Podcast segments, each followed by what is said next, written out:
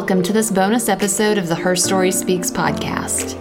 This month has been filled with unspeakable loss and pain. The news has been taken over with stories of mass shootings, the atrocities of war, and the staggering COVID death numbers. But perhaps one of the most overlooked stories is that of missing and murdered Indigenous women. Earlier this month, May 5th, marked Missing and Murdered Indigenous Persons Awareness Day. Although the erasure and violence against Indigenous bodies has been long standing, this is only the second year the Day of Remembrance has been observed. Did you know that the murder rate of Indigenous women and girls in the U.S. is 10 times higher than all other ethnicities? This is something we need to talk about and address. So, for this bonus episode, I'm joined by my past guest, Mariah Humphreys. Mariah is a Muskogee Nation citizen, writer, and educator. Through her experience navigating the tension between Native and white American culture, she brings Native awareness to non Native spaces. In this episode, we discuss the often overlooked and underreported topic of missing and murdered Indigenous women. Mariah shares real stories of the women behind the statistics, as well as reasons why Indigenous women and girls are murdered and missing at these alarming rates. We also talk about what you can do to help increase awareness and how you can do your part to help protect this vulnerable population. Mariah, welcome back to the Her Story podcast. Thank you for having me. I am thrilled to be back. I'm, I'm excited.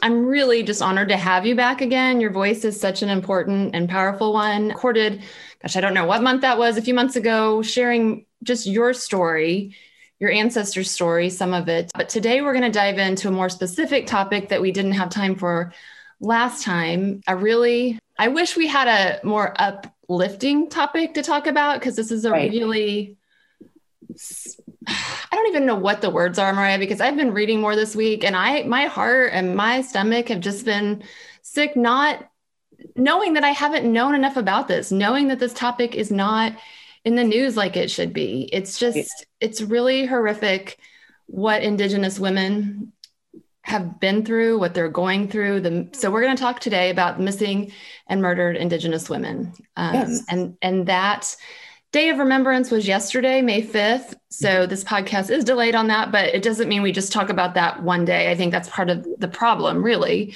is okay, we think we have a day for it. And but this is a long running problem that just continues and gets worse. So, before we dive into that, Mariah, for those that didn't listen to the first episode with you, tell me just a little bit about who you are, where you live, and all those those basic things. Yeah. Well, again, thank you for having me on here. And so my name is Mariah Humphreys, and I am recording this from the ancestral lands of the Tonkawa, uh, Tawakoni, and the Hueco people who were stewards of this land that I now live on today called Waco, Texas. So that brings up all kinds of funny memes and thoughts for people when they hear Waco. So whatever immediately comes to mind, so be it. But I work here and we have three kids. My kids all live here and I'm Muskogee. And so originally from the southeast area before we were removed into what is today known as Oklahoma.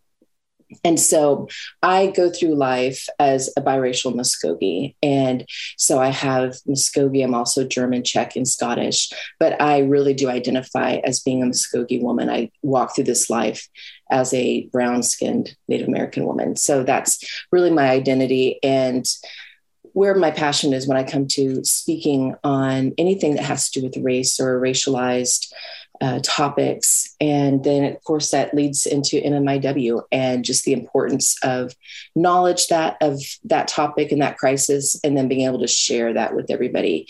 But yeah, so that's that's a little bit of um, who I am. Okay. Yes, and we have some amazing mutual friends. We do, and I'm just really thrilled to have you back again to be the voice for this because I'm guessing I don't, I haven't known a lot about this till I've dug in more. So, and I'm an avid reader. So I'm guessing a lot of my listeners don't know a lot about this topic that is just really horrific and eye opening once you dive in to learn more about it. So, we're going to talk about Missing and Murdered Indigenous Persons Day, mm-hmm. which May 5th, 2019, the White House procl- officially proclaimed it is a national day of awareness for missing and murdered Native women and girls. So, it's a fairly new I don't want you don't call it a holiday. What do you call it? A, a day of recognition, I Okay. guess. Okay. Because a day of awareness would be more what I would call it. Okay. So where do you want to start with this? I mean, I I've read so now I know the story of how this day came about. Would you like to start with that, sharing what's behind this day? Yeah, we can we can definitely jump into that. So one of the early one of the early names, I guess, that would be connected with MMIW to begin with. And we love acronyms. I think that is an indigenous thing. I have no idea, but we have acronyms for just about everything. So MMIW, um, Missing and Murdered Indigenous Women. And there are there are several acronyms also that can be shared, and that include um, boys and Two Spirit and girls and just relatives and people in general. So, but today we'll be focusing on MMIW. Um, but Amy Lynn Hansen was a name that I came across whenever I was really trying to learn more about MMIW and you know where where this really started. And she's one of many names, right? But she is one of them. Um, if you Google her, she's beautiful. She's this beautiful young woman who was going to college and going to spend Thanksgiving with friends. Um, she was in New Mexico and she never made it back for her finals. And her family, I think it was December 8th that her family in 2014, you know, declared that she was missing. And I think it was after some time that the authorities came to her family and I think came to her sister specifically and said that her body had been found. Um, and if you know anything about the Southwest, there's these big, huge um, ditches, I guess, but there are arroyos, and so it's where the, you know the water kind of flows down. So she was um, found, I believe, on December 17th in 2014, and so she was one of just one of the early names. And I think one of the things that I love about Native Americans when we talk about MMIW is we really try to put names with everything and faces with everything. And we see that across the board, right? With um, social justice issues, the importance of identity and putting someone's face um, that proves that they existed, proves that they are human, proves that they are life. And so I think that's also important when we talk about this crisis because there are stats, there are numbers, there are so many things that we can discuss, right? But when it comes down to it, we are talking about people and we're talking about specific names and young women and girls and young men. And it's just so uh, tragic.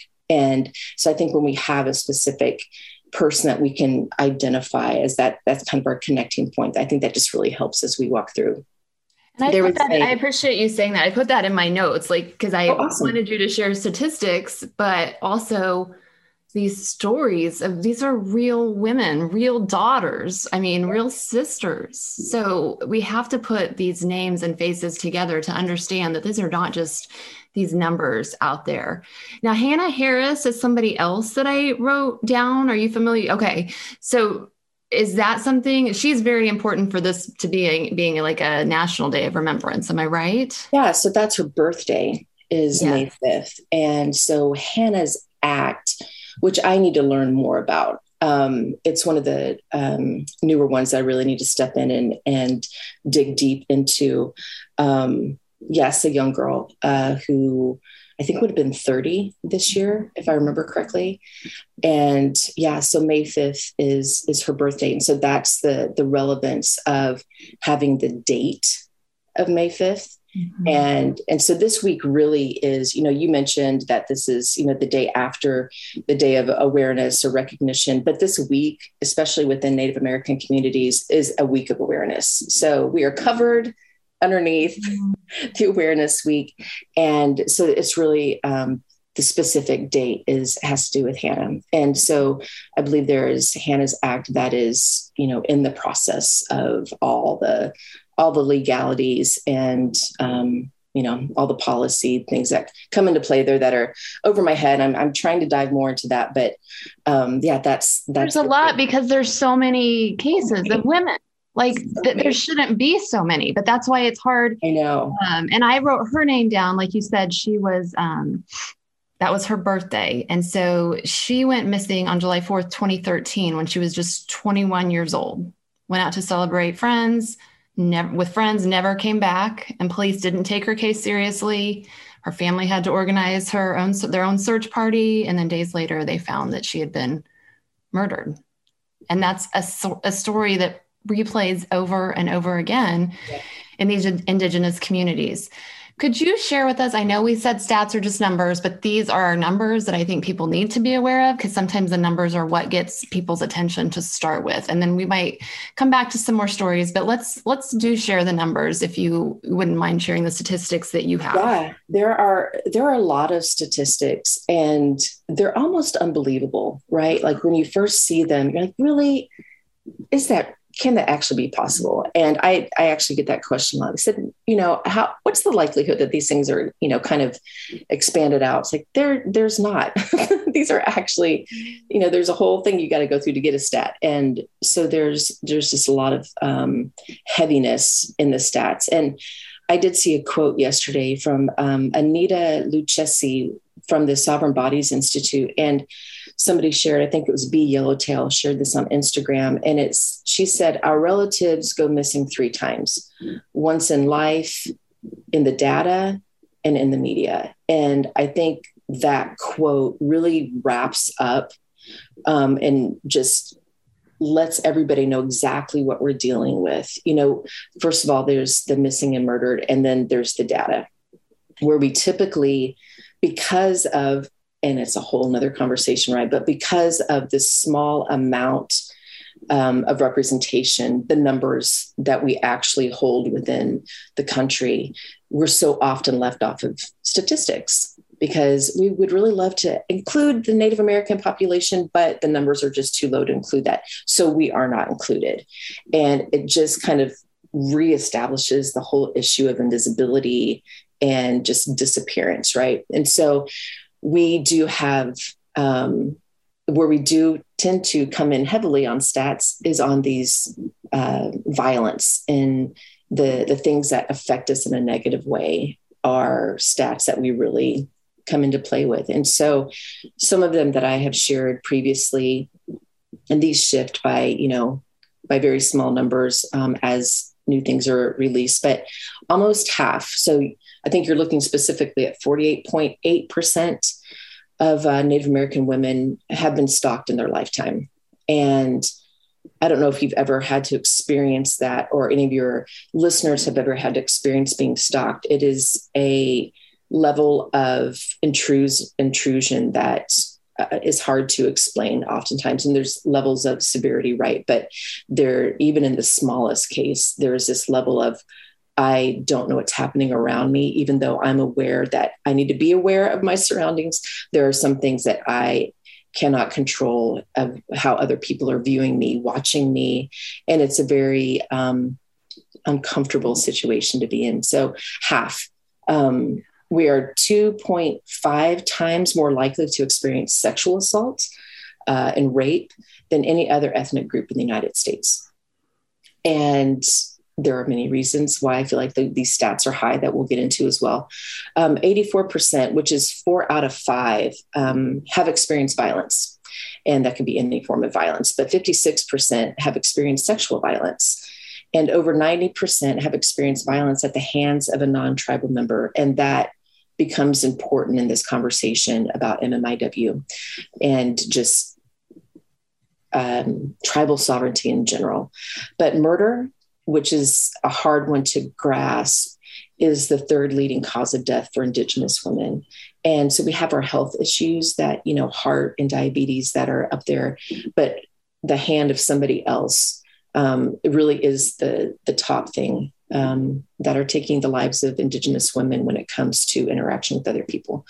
Um, and on some Native land, um, you know, we have native native land everywhere, but on native land specifically, women are 10 times more likely to be murdered than the nation's average. So that's not even talking about, you know, BIPOC specifically. You know, we're not talking about additional ethnic groups, we're talking about overall the nation's average. And that's very concerning and it, it plays into this whole conversation. But I think it's also important too because North America does have an invisible border, right? Like really it's one massive land right so you don't want to leave out um, your first nations so in canada our first nations uh, Métis inuit women are 12 times more likely to go missing or be murdered than the other woman in uh, the Canada, uh, the Canada, Canada space.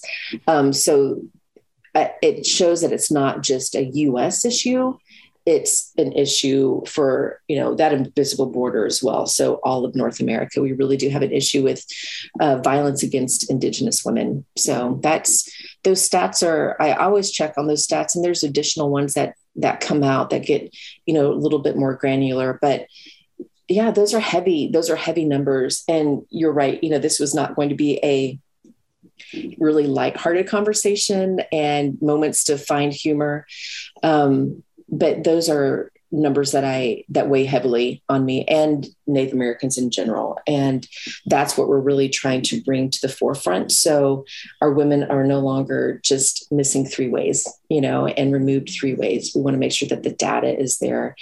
And then your activism comes in to try to make sure that the media has that representation. So it's it's um it's a campaign, right? It's a crisis that we're trying to trying to take on for It's a crisis. You're exactly right. It's a crisis and one that so many of us know so little about. Yeah. So we're going to dive into several things on about why these numbers and what people can do.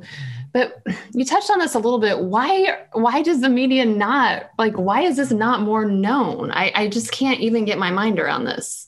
And I, I know it's part of indigenous people being erased and need like that's why you proclaim like we are still here. So like is it all part of that or just why are we so unaware of these horrific numbers? You know, it's a great it's a great question because there are there are some spaces that are bringing these issues mm-hmm. to the forefront but not necessarily really taking the advantage of trying to fix anything, mm-hmm. you know, and it's the continual cycle of having to fight for representation and having to fight for visibility.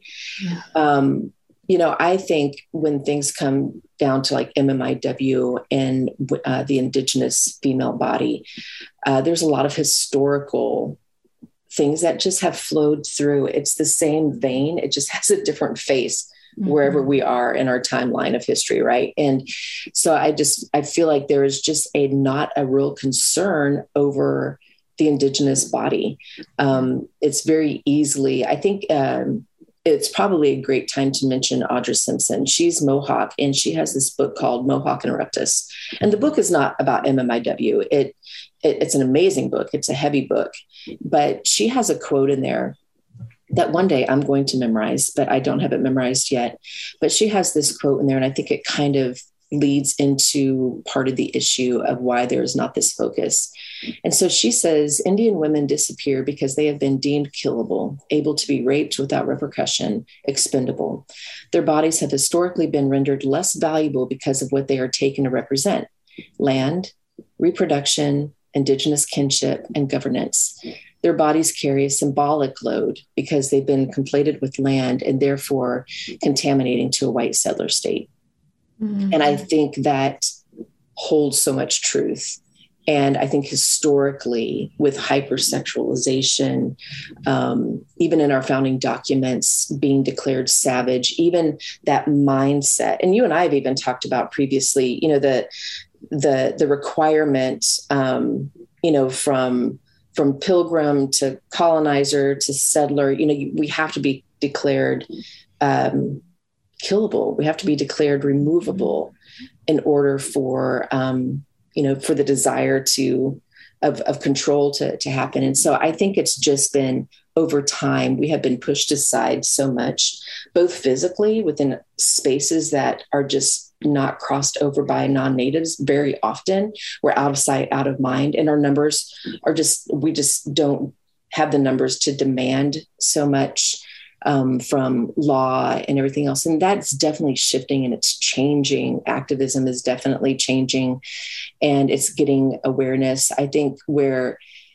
things come into play is like representation. You know, we've got Deb Haaland, who's now, um, you know, Secretary of Interior, and that's so important because even though she could be criticized for whatever you know who there, there's always criticism with people there's representation there and so she's bringing into an authoritative position this focus of I'm going to make sure that we are shedding a light on this issue. And I now have a position where we can shed a light on this issue.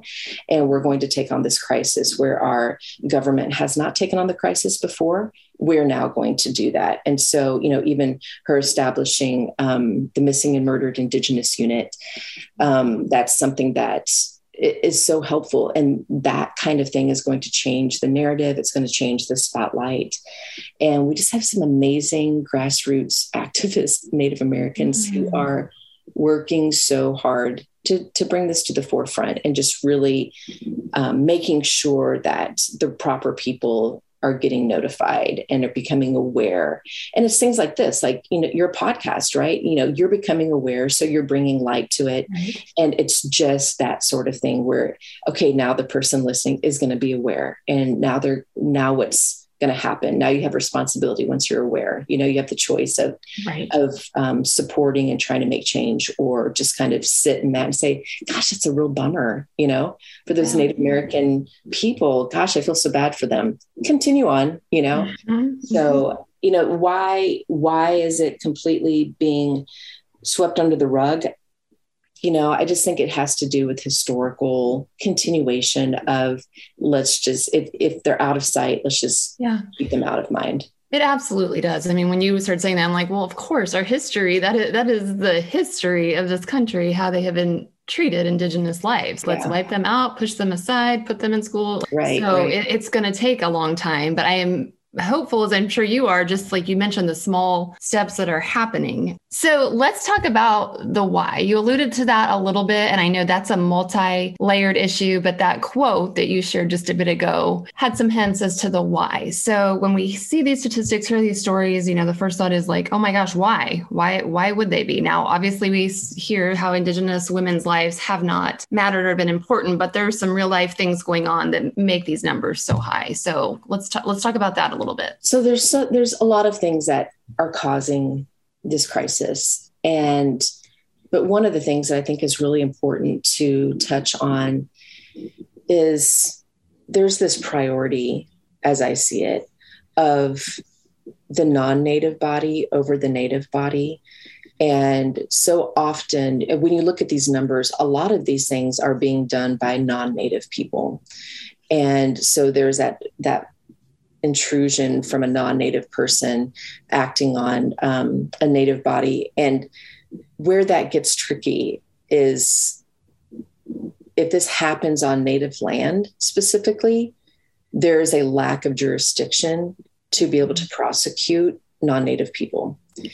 And that is something that is a continual fight to try to change and shift because until native lands and the authorities on those lands can prosecute a non native person for violent acts, this is just going to continue. Can you say this again? Because this is so important. And I wasn't even aware of this till, oh, a few years ago when we were living in Oklahoma. And my daughter did a whole paper in a law poli sci class on a specific case that was in Oklahoma at that time about a crime happening on native land with a white person, and that person could not be held liable. So to just say that again and like specifically I want people to understand this because I don't think a lot of people know this and this is part of the problem. So you have native land, a white person comes in and would commit a crime, a murder. Mm-hmm. They can't be tried for that. Yeah, there's there is a lack of jurisdiction that mm-hmm. tribal police have over non-natives. Um, you're talking about, you know, state prosecution, but when you're so Native Americans are the only people group who are governed underneath the interior, um, and along with land and things like that. So there is federal jurisdiction, and so that that would be where the authority would come in.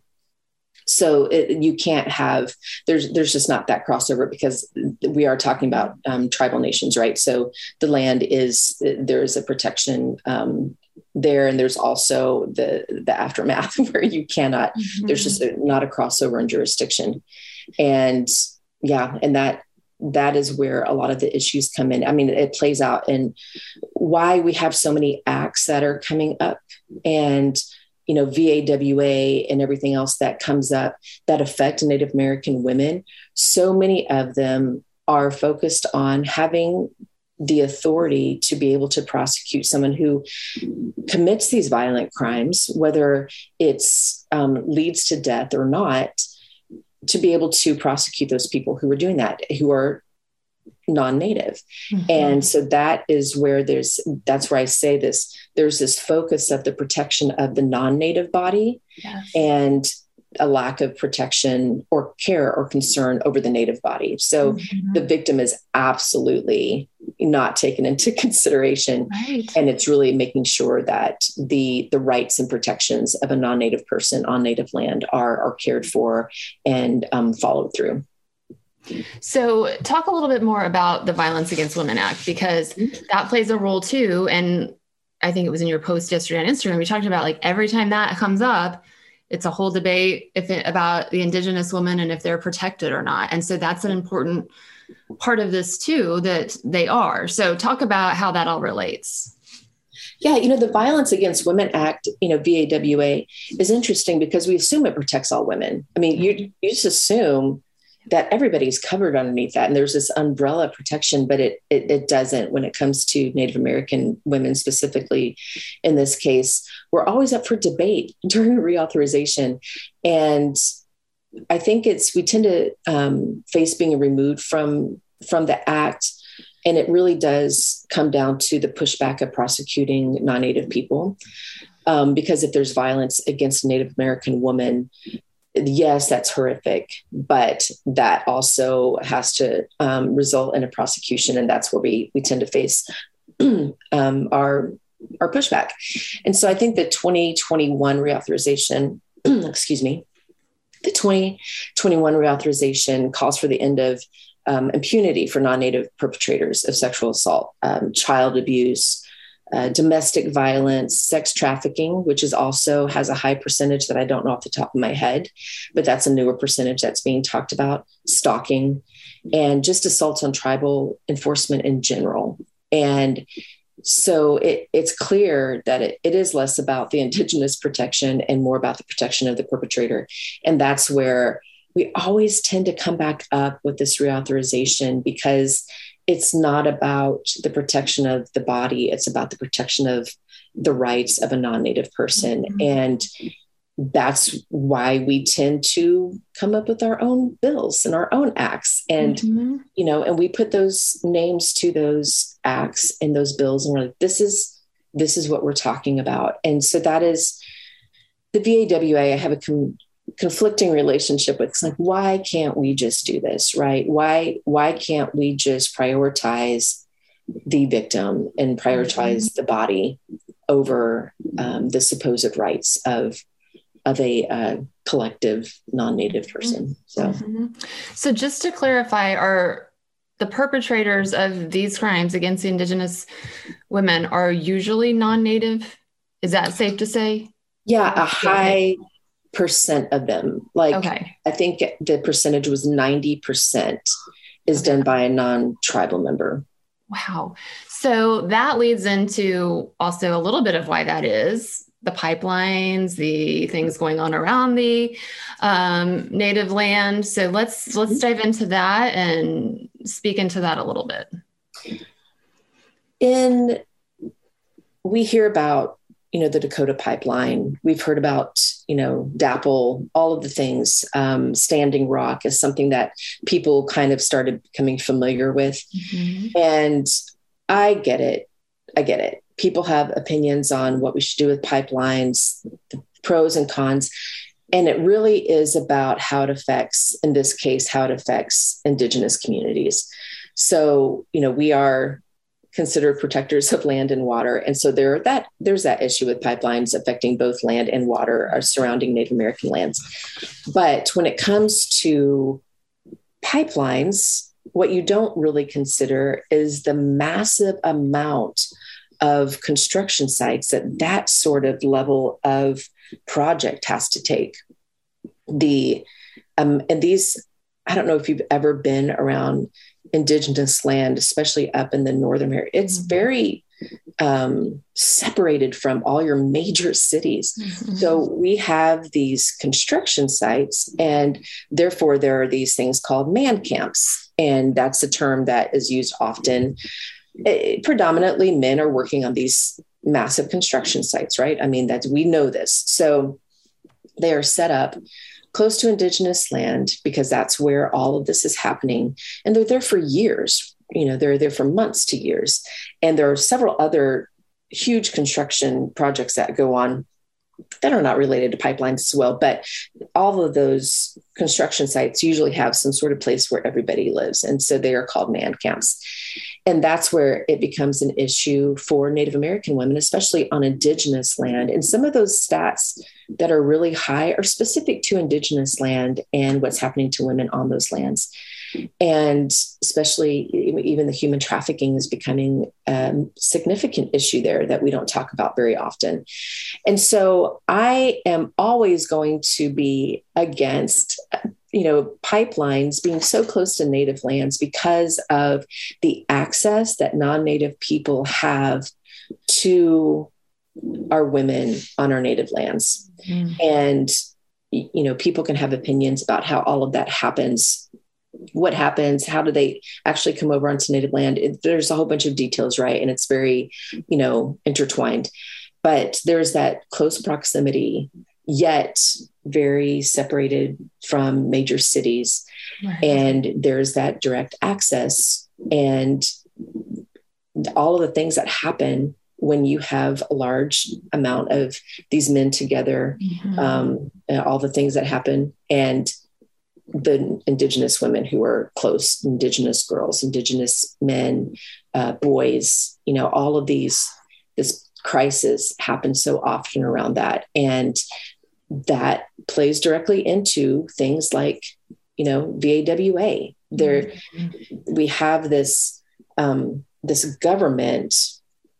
It, just because it is, you know, we're very. It, this is a very government based kind of thing. The pipeline. So we have like you know this big oil, and it's coming through, but we have this legal system that is supportive of the people who are committing violent crimes from these groups over protecting the um, intrusion and protecting the bodies of Indigenous women when that crosses over, when these men come over, when they take advantage of the Indigenous bodies. And so those are intertwined, you know, and those are, it goes back, it really does go back to, you know, Audra's quote where it, historically we have already declared that these bodies are for use and disposable. And there's no care. And then we have the hyper hypersexualization of the female body in general and the bipoc female body across the board. And all of those things are just part of what make these stats so high and make it so necessary to have like Savanna's Act and VAWA re- reauthorization, including Native American women, because these people who are committing violent acts really do need to be prosecuted, but there's this mm-hmm. protection over them. And so, therefore, when you have this protection, there's this freedom to kind of just do whatever you want to do right? And and even with prosecution even in the the ways that we can prosecute people on native land there's you know small fines like you're you're very limited on what you can really bring somebody in for what kind of fine you can really charge. And it really it just sustains the protection of the wrong person. And so that's that's why we are always going to speak up about um, major sites like pipelines because it's it's an easy one for people to make that connection to. But any large scale construction site near native land makes these stats so high. And it has to change in order for the protection of the body of the indigenous body to be visible to be included to be um, deemed as valued rather than deemed as disposable. And that's really where the fight is. But that is really where a fight is is along those those borders and along those um, the interaction between mm-hmm. native and non-native. I really appreciate you so many things are going through my mind. I appreciate you sharing all of that. Um, my husband is in the energy business, so we're having lunch today. So this will be part of our conversation because I think. I'm so sorry. no, because I think too, we've all just thought, well, it's just the land. Not, I don't want to say just the land, but we think that's the reason. Yeah. We don't think this next level of actual lives being sacrificed for this, you know, and I think not to get into too much of the religious, right? But we have to go there a little bit when you look at if we are Jesus followers and we care about human life and life on the margins, this is a real big thing to protect lives. Yeah. To protect actual lives and look at which candidates are supporting supporting the legislation for not having these pipelines pipelines near native lands. So I just want to throw throw that out there for people to maybe to challenge you and think a little deeper about. Had to go there just a little bit, Mariah. Okay. Let me know how your lunch goes. you mentioned just a bit ago Savanna's Act. So let's get back to some stories of real women again. Can you share a little bit about the women behind this act and what this act actually expand on that a little bit? Yeah, Savanna's Act is one of the stories that I followed early on. And I don't know how I came across it, but it really grabbed my attention. And I've been following that act into law. And it's named after Savanna uh, LaFontaine Greywind. And she was murdered brutally in August of 2017. And she's also an amazing example of the horrific statistics regarding abuse and homicide of Native American women. And so Savanna's Act really is set up to reform law enforcement and some of the justice protocols appropriate to address missing and murdered Indigenous women. But she was at her apartment and lured in by a neighbor, and they were convicted. She was lured in by a neighbor, and she was eight months pregnant at the time. Mm-hmm. And she was knocked unconscious, and the baby was removed from her body and then she was wrapped up and you know taped and um, some kayakers i believe some, someone who was canoeing found her in a river. And so they did end up finding the neighbor. This was her child. Her child was being raised by the father. And so she is one of the faces um, which is why we always want to have a face with some of these statistics so they don't just stay a statistic. And I really was drawn to this story because at the time, it just reminded me of some stories that were happening when I was growing up, and, and you know, in New Mexico specifically, of women who were you would see women going missing, um, the murder of um, a Native American woman, and so even in those times when I was growing up. This is what we're talking about. And uh, this Savanna story made a connection with me with what I had seen throughout my time, you know, as a child into young adulthood, into adulthood. And now those things make so much sense. I'm like, yeah, they, this is all part of we have just not been given any sort of space to be able to be aware and to be able to support these families or anything. And so I I've just always been a follower of Savanna's act and her story. And mainly because uh, we do have the people who killed her, and that's not always the case. And so there is this kind of conclusion, if you can call it that, and that that is helpful for me to mentally think okay this is possible. You know this is we can actually see mm-hmm. this happen. But yeah that's that's savanna's story. Beautiful native american mother at the very end of this pregnancy. And you know what this is like. And there's just like this excitement. And i that story has just it always it it just gets me every time i read about her. Um it, it's just it's heartbreaking. And then just the disposing of of the body. And there was this we want this we want this child.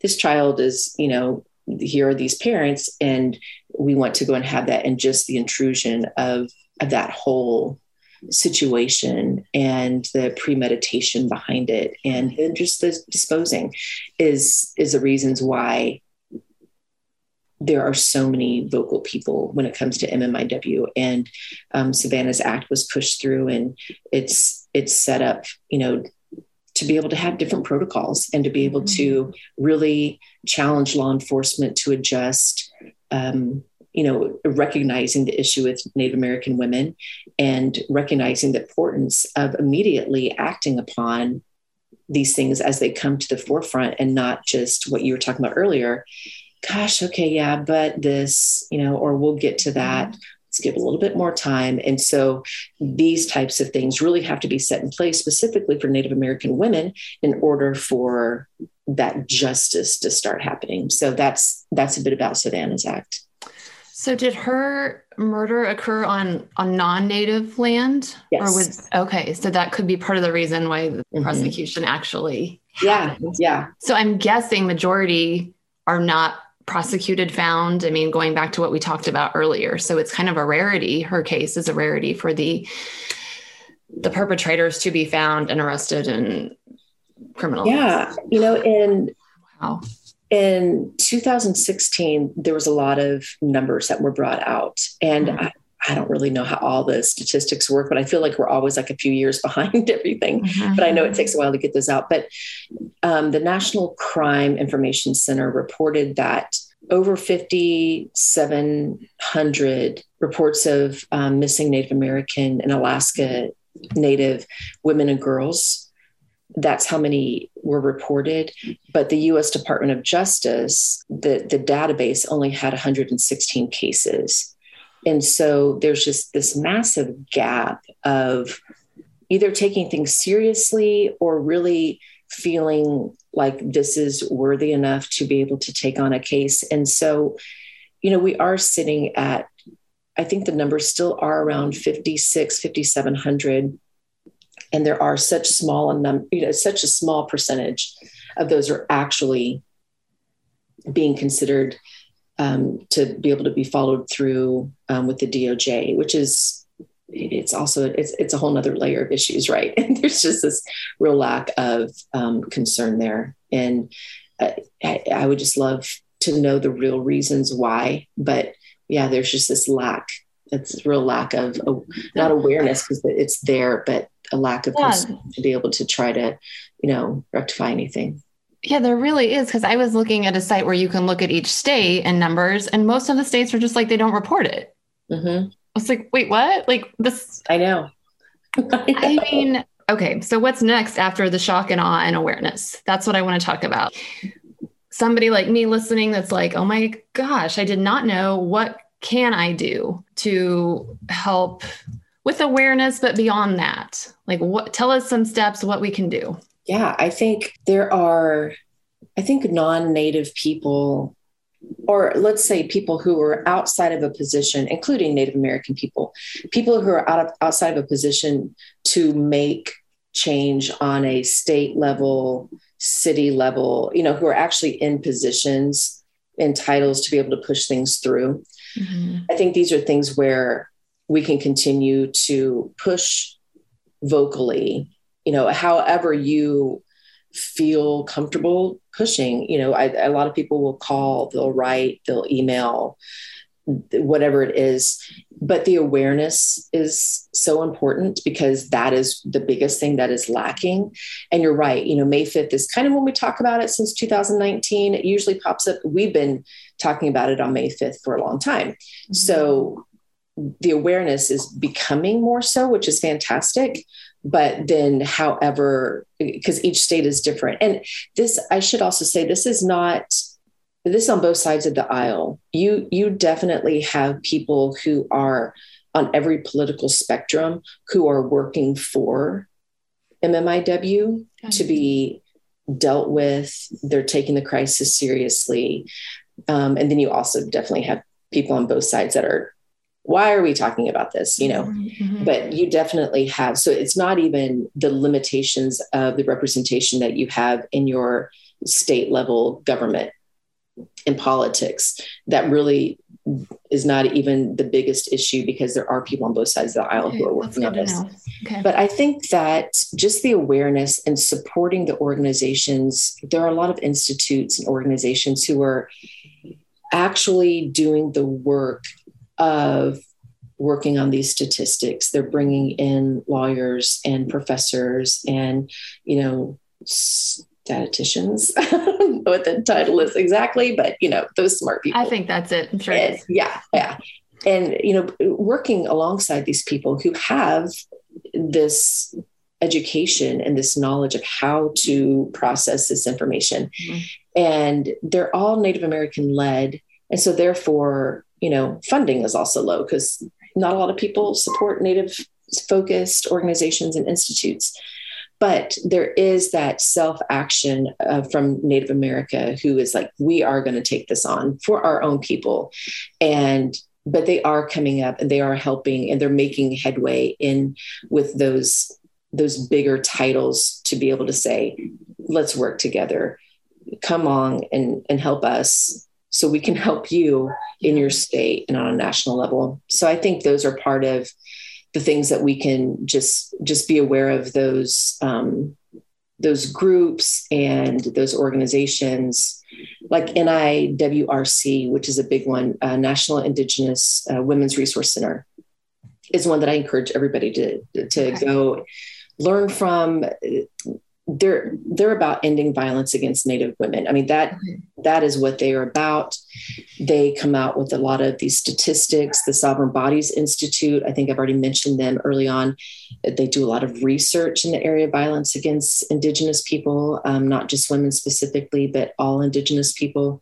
So they do those two alone do so much work and they are becoming a little bit more nationally recognized by some but i want to always encourage people to not just take my word for it. I'm getting my information from you know research and from these people's research as well. And you've got the urban indian health institute.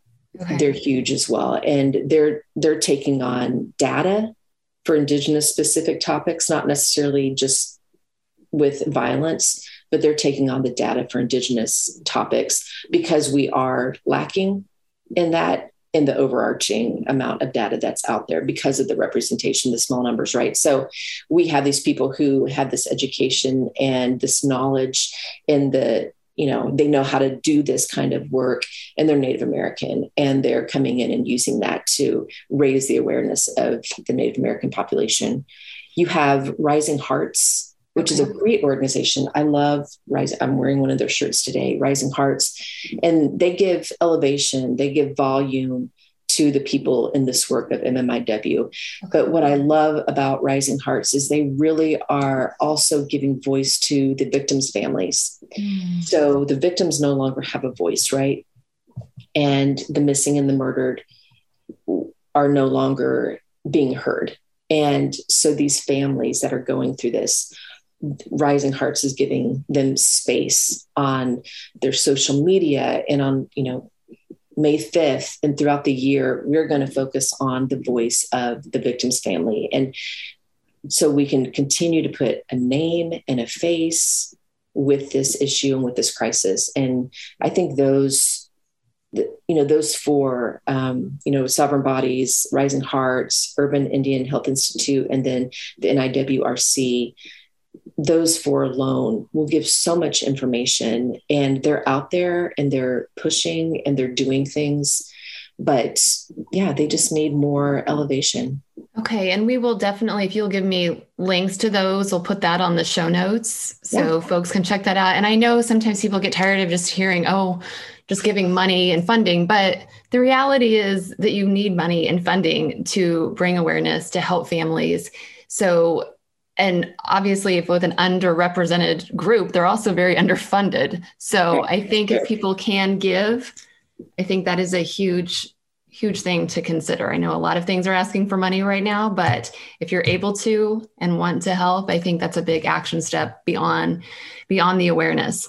So, a question I have with the awareness, and I know we have to wrap up here. So, the red hand is mm-hmm. symbolic of the of, of, the day of recognition or overall the missing and murdered indigenous women. Can you talk just a little bit about what that means? And then i'm also because you know i'm just honest and have to ask questions. Is that something that somebody like me can share or wear something that has that? Or is that something that just is indigenous women have and men have ownership to? I don't is that cultural appropriation to be taking that i guess? Absolutely not. Okay. let's just put that out there I, I, feel I like you know in this okay i appreciate you saying that because i do think that's something that we don't want to just be taking a symbol of i mean that's been done so often with indigenous people taking their things taking their symbols and yeah. putting them out there as our own. So i want i just want to clarify that one. So talk about the red hand and what why that's the symbol yeah, you know, so the red hand, you'll see that in a variety of ways. You'll see it as just almost like a painted hand, mm-hmm. primarily is how you'll see it. So you'll see an image with, you know, a, a, a handprint. Visually, for people who are activists or trying to make a visual representation, you'll see the red hand print over their mouth. And so you'll see that as well it, all for the same reason. It's all about silence and it's all about not staying silent. And so using our voice as the non missing and the non murdered to give voice to the missing and the murdered. And the red is, you know, very much part of it. There's there's that violence uh, representation too with with the color so often, but it really is the visual of the violence done against Native American yeah. People. And so that's where the red hand comes from. And, you know, wearing red, one of the hashtags that's from May 5th, why we wear red. Yeah. The red dress day is in Canada on May 5th and it, all of that sort of thing. So the, the color red, you know, any of the shirts that you wear, like I've got a shirt on today from Rising Hearts, like no more stolen relatives, no more stolen sisters. And it's all of those things that um, are all all encompassing with the with the color red and then specifically that handprint. So when you see that um, visual especially over the mouth it's we have been silenced and we're no longer going to stay silent. So it is a you know being indigenous is a form of refusal anyway just our existence. And so this is this is definitely a visual way of saying um, you know making that statement of refusal that we just refuse to stay stay silent and stay quiet. So. Yeah. Okay. Well i'm so glad that you have chosen not to stay silent, Mariah. I mean, this is just such a hard but important topic that you've really opened my helped open my eyes and i hope also listeners. And like i said we'll put all of those links into where people can learn more and get involved and help support this cause this remembrance these families all of that. Is there anything else that we missed mariah that you feel like you wanted to touch upon or share or close with even? No i think that i think we covered a really good um, foundation of awareness for this one. And I, I, I've told you this before, but I just appreciate your approach mm-hmm. to any BIPOC issue or crisis that we face and your openness to learn something that you have not known before and admit, I did not know this, and I admit that. And so your vulnerability and mm-hmm. your humility in and as you provide space for BIPOC voices, I'm just always so impressed with. So we need more Andre Millers, right? We need more, we need more people to say, you know what, I'm going to use my space for you to come in and share what you need for your people. And I think that is where real change happens because you are extending the voice of you know the missing and the murdered. And i think that is it just should be recognized as well you know not to end it all about you because it you know it's it's not even about me. It's it's about you know you know the 50 5700 plus uh, missing and and mm. that are in a database somewhere. And so it's it's just so important such important work. And so i'm just really grateful that you see that and that you are giving um, volume to that and giving space to be able to talk through that. So I'm really appreciative. Mm, really. Thank you for those kind words. And it's not about me at all, but I, I so appreciate those words. Let's end on that number again, Mariah. 5,700.